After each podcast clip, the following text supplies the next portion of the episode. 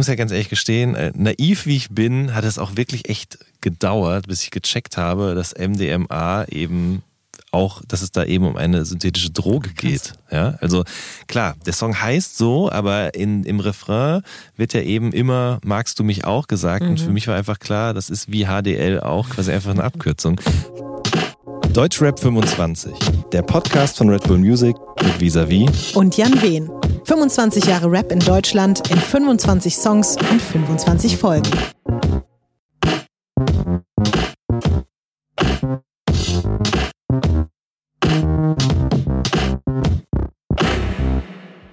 Folge 17. MDMA von Tour aus dem Jahr 2008. Magst du mich auch? fragte Tour auf MDMA. So hat er das zwar nicht gemeint, aber die Antwort aus der Szene war dennoch ein klares Ja. Tour ist der Rapper, Sänger, Produzent, Charakterkopf und Frauenschwarm, bei dem sich alle einig sind. Der gebürtige Reutlinger, der heute in Berlin wohnt, war bei Royal Bunker unter Vertrag, bei Deluxe Records und bei Chimperator. Er kann Battle Rap, Double Time und Expressionismus. Als Teil von The Orsons kann er sogar Quatschrap. Tours größter Verdienst als Künstler aber ist sein kompromissloser Mut zum Experiment und zur Emotion. Den zeigte er vor allem auf seinem Meilenstein-Album Grau. Songs wie Bilder, Nachtschattengewächs oder eben MDMA waren revolutionär und wurden zur Blaupause für eine neue Gefühlsbetontheit und Musikalität im deutschen Hip-Hop. Deutschrap 25. Diese Folge wollte ich doch beginnen. Unbedingt, Jan. Unbedingt wollte ich diese Folge beginnen, weil ich der aller, aller, allergrößte Fan auf der ganzen Welt bin von dem Menschen, über den wir jetzt sprechen. Dann los. Ist wirklich so. Hallo. Hi. Boah, also ja, ich habe ein bisschen Angst jetzt ehrlich gesagt vor der Folge, weil ja, man möchte ja versuchen, irgendwie Neutralität zu bewahren und den ganzen mhm. Quatsch, aber kann ich leider nicht. Wenn es um Tour geht, mhm. ähm, es ist so, du kennst ja wahrscheinlich die meistgestellte Frage so als Mensch im Deutsch-Rap, ich mhm. weiß nicht, ob es dir auch so geht, immer wenn ich auf irgendwen treffe, der mich kennt als Interviewerin, Journalistin, Moderatorin, was auch immer, ist eigentlich immer die erste Frage, wer ist dein Lieblingsrapper? Es ist immer so. Also mich mhm. fragen immer alle. Und danach die nächste Frage ist, wie ist Haftbefehl so in echt? Wie ist Farid Bang so in echt? Aber die erste Frage ist immer, wer ist dein Lieblingsrapper? Und meine Antwort lautet einfach seit zehn Jahren immer Tour. Immer und alle sind immer gelangweilt von der Antwort. Weil, Wirklich? Ja, weil viel zu viele halt von den Leuten, die mich das fragen, Tour gar nicht kennen.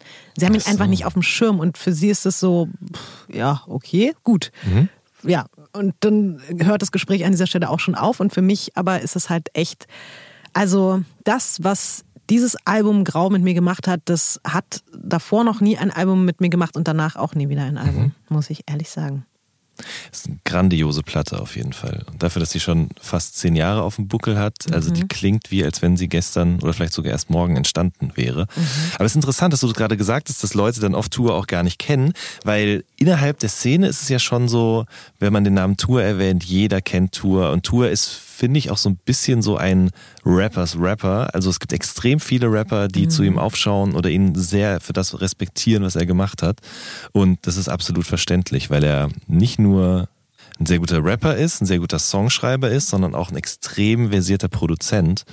Ähm, alleine, ich finde alleine dadurch, dass er einerseits ein Viertel von den Orsons sein kann und dann mhm. auf der anderen Seite solche Musik, wie jetzt eben auf dem Album Grau oder auch auf diversen EPs, die er danach veröffentlicht hat, das zeigt alleine schon, was für ein vielseitiger Typ der ist. Und ich finde, dass bei all dem, was er eben in all der Zeit auch gemacht hat, nie auch nur eine Sache in irgendeiner Form peinlich war. Auch wenn er das mhm. selbst vielleicht sogar anders sieht mhm. und sich vielleicht für manche Orsons-Sachen oder so heute auch nicht schämt, aber vielleicht nicht mehr zu 1000 Prozent dahinter steht. Ich fand auch selbst in diesem Orsons-Konstrukt ihn immer krass. Ja. Ich fand auch seine Parts, da sind Parts dabei bei manchen Orsons-Songs, die ich von Tour mir wirklich wie damals zu Schulzeiten, als ich Savage-Fan war, mir abgeschrieben habe weil ich das so krass fand, dass ich das nachrappen wollte.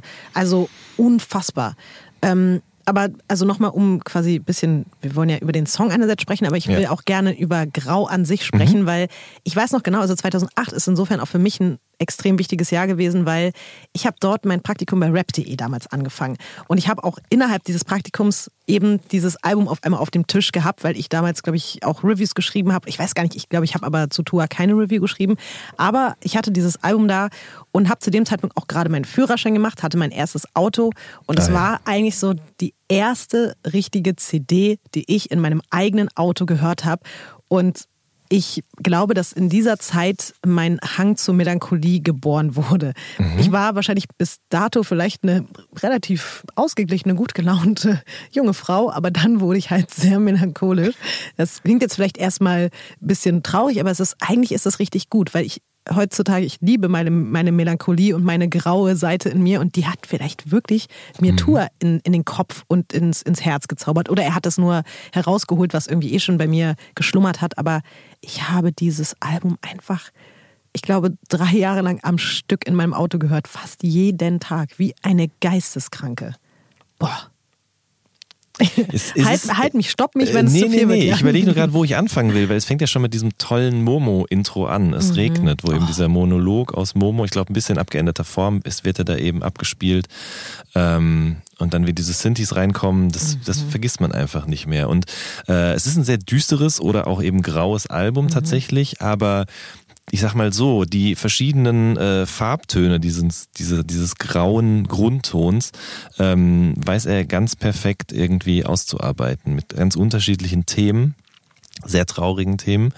Ähm, und zum Beispiel eben auch diesem Song MDMA. Ich, du mhm. merkst, ich versuche jetzt gerade hier die Kurve zu Sehr kriegen. gut. Ich habe ja gesagt, du musst mich hier ein bisschen stoppen, weil ich würde jetzt auch über jeden einzelnen Song ja, sprechen. Ja, könnte man halt wirklich auch, aber wir ja, haben lass uns, uns über MDMA reden. Genau, wir haben uns für MDMA entschieden äh, und ich muss ja ganz ehrlich gestehen, äh, naiv wie ich bin, hat es auch wirklich echt gedauert, bis ich gecheckt habe, dass MDMA eben auch, dass es da eben um eine synthetische Droge geht. Ja, also klar, der Song heißt so, aber in, im Refrain wird ja eben immer magst du mich auch gesagt. Mhm. Und für mich war einfach klar, das ist wie HDL auch quasi einfach eine Abkürzung. Ähm, aber das ist ja auch genauso intendiert gewesen, dass man quasi diesen Song hört und er quasi darüber spricht, über diese Droge, um diesen Rauschzustand, wie als wenn es quasi um eine Person und um eine Liebe und eine Beziehung gehen würde. Und äh, als irgendwann hat es dann halt Klick gemacht bei mir und dann habe ich so gedacht, boah, ich meine, das funktioniert dann halt danach nicht nochmal, dieser Aha-Effekt, aber das macht den Song nicht schlechter. Voll. Genau das fand ich auch daran. Ich, ich weiß nicht, ob wahrscheinlich gab es natürlich solche Songs auch schon in irgendeiner Form vorher, diese, die auf so einer Grundmetapher aufgebaut sind, dass man sich solche Fragen eben stellt. Aber das fand ich auch sehr, sehr beeindruckend. Hm. Ich war natürlich zu dem Zeitpunkt schon ein bisschen, äh, also so tief drin in, in dieser ganzen Berliner Feierwelt, glaube ich, dass ich sofort bei MDMA ähm, irgendwie wusste, was, was da los ist. Aber ohne es übrigens selbst jemals genommen zu haben. Mhm. Ähm, aber Ach, ich würde so gern auch noch über alle anderen Songs reden. Oh Gott, ich muss mich echt zusammenreißen. Ähm, deswegen, ich versuche mal weiter dabei zu bleiben. Ja. Was ich auch ganz äh, interessant fand, er hat ja, also Tour hat ja letztes Jahr diese äh, Cosmos-Box veröffentlicht, mhm. wo alle seine bisherigen Werke veröffentlicht wurden und auch nochmal extra neue Songs und dann gab es ja noch diesen Videoblog und dazu gab es ja dann endlich mal nach all der Zeit, nach fast zehn Jahren, ein Video zu MDMA. Mhm. Und das fand ich auch interessant, dass er das damit begründet hat, dass er im Nachhinein eigentlich zu Grauzeiten lieber MDMA als Video veröffentlicht hätte, statt dein Lächeln. Und das fand mhm. ich auch, das ist so typischer Tour-Move. Mhm. So, es ist doch alles eigentlich gut gelaufen, aber zehn Jahre später oder acht, neun Jahre später einfach sagen, nee, ich hätte das eigentlich damals lieber gerne anders gehabt, deswegen jetzt kommen nochmal neue Videos zu alten Songs und weil Tour ist ja auch immer so krass selbstkritisch und ja. so krass bescheiden. Das finde ich auch Wahnsinn, weil äh, es gibt wahrscheinlich Menschen, die damit irgendwie so kokettieren und so tun, als ob, aber ihm, also in allen Interviews, die ich mit ihm gemacht habe oder auch wenn ich mich so mit ihm unterhalten habe, ich habe immer gespürt, wie sehr er einfach in seinem Kopf zweifelt an dem, was er kann und obwohl er, obwohl er meinte, er hat immer so Phasen, manchmal fühlt er sich wie Gott und am nächsten Tag fühlt er sich mhm. wieder wie, wie der letzte Krümel auf der Welt. Aber ich glaube, für so viele ist er eben Gott, so der musikalische mhm. Gott und für mich auch. Und deswegen ist es fast immer schon so, wenn ich ihn treffe, dass ich ihm eigentlich hundertmal hintereinander sagen möchte, wie krass er mhm. eigentlich mhm. ist, damit er es auch wirklich irgendwann mal komplett selbst versteht. Ich glaube, selbst wenn er es verstehen würde, wird das wahrscheinlich trotzdem sich nicht ändern, dass er so perfektionistisch ist. Ich glaube halt, er ist, glaube ich, auch sehr davon getrieben, eben das so auf die Spitze zu treiben, was die Perfektion angeht. Und dann, es gibt ja auch Rapper, die sagen dann, okay, wenn so ein Album fertig ist, höre ich mir das nie wieder an und dann ist es einfach, wie es ist. Aber ich glaube mhm. schon, dass er auch viele Sachen dann eben auch im Zuge dieser Reissue, sage ich mal, nochmal wieder angehört hat und dann eben die Chance ergriffen hat, um dieses äh, Video zu drehen.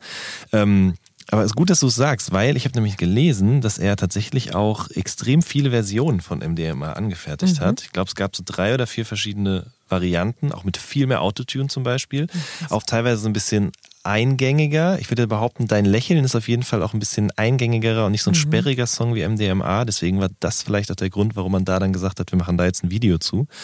Ähm, Genau, und er hat mit diesem MDMA-Song extrem viel rumexperimentiert und sich dann am Ende doch eben für diese sehr sperrige Version entschieden, die, wenn mich nicht alles täuscht, ich glaube, es hat er auch gesagt, einen sieben Achteltakt sogar hat. Also mhm. ähm, und dann kommt ja auch noch dieser Drum and Bass Break und dieses Geschrei im Hintergrund.